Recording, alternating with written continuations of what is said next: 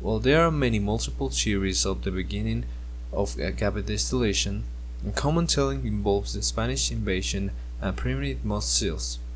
The parched Spaniards couldn't be without their brandy for too long, so when supplies began to run low, they improvised with mud and agave, essentially creating what we know today as mezcal.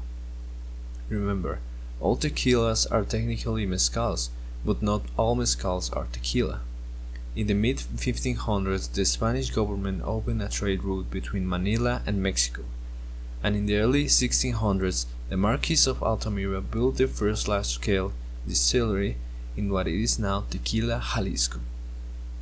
By the time 1936 rolled around, it was once again legal to drink in the United States, and going to Mexico for a good time was no longer a requisite.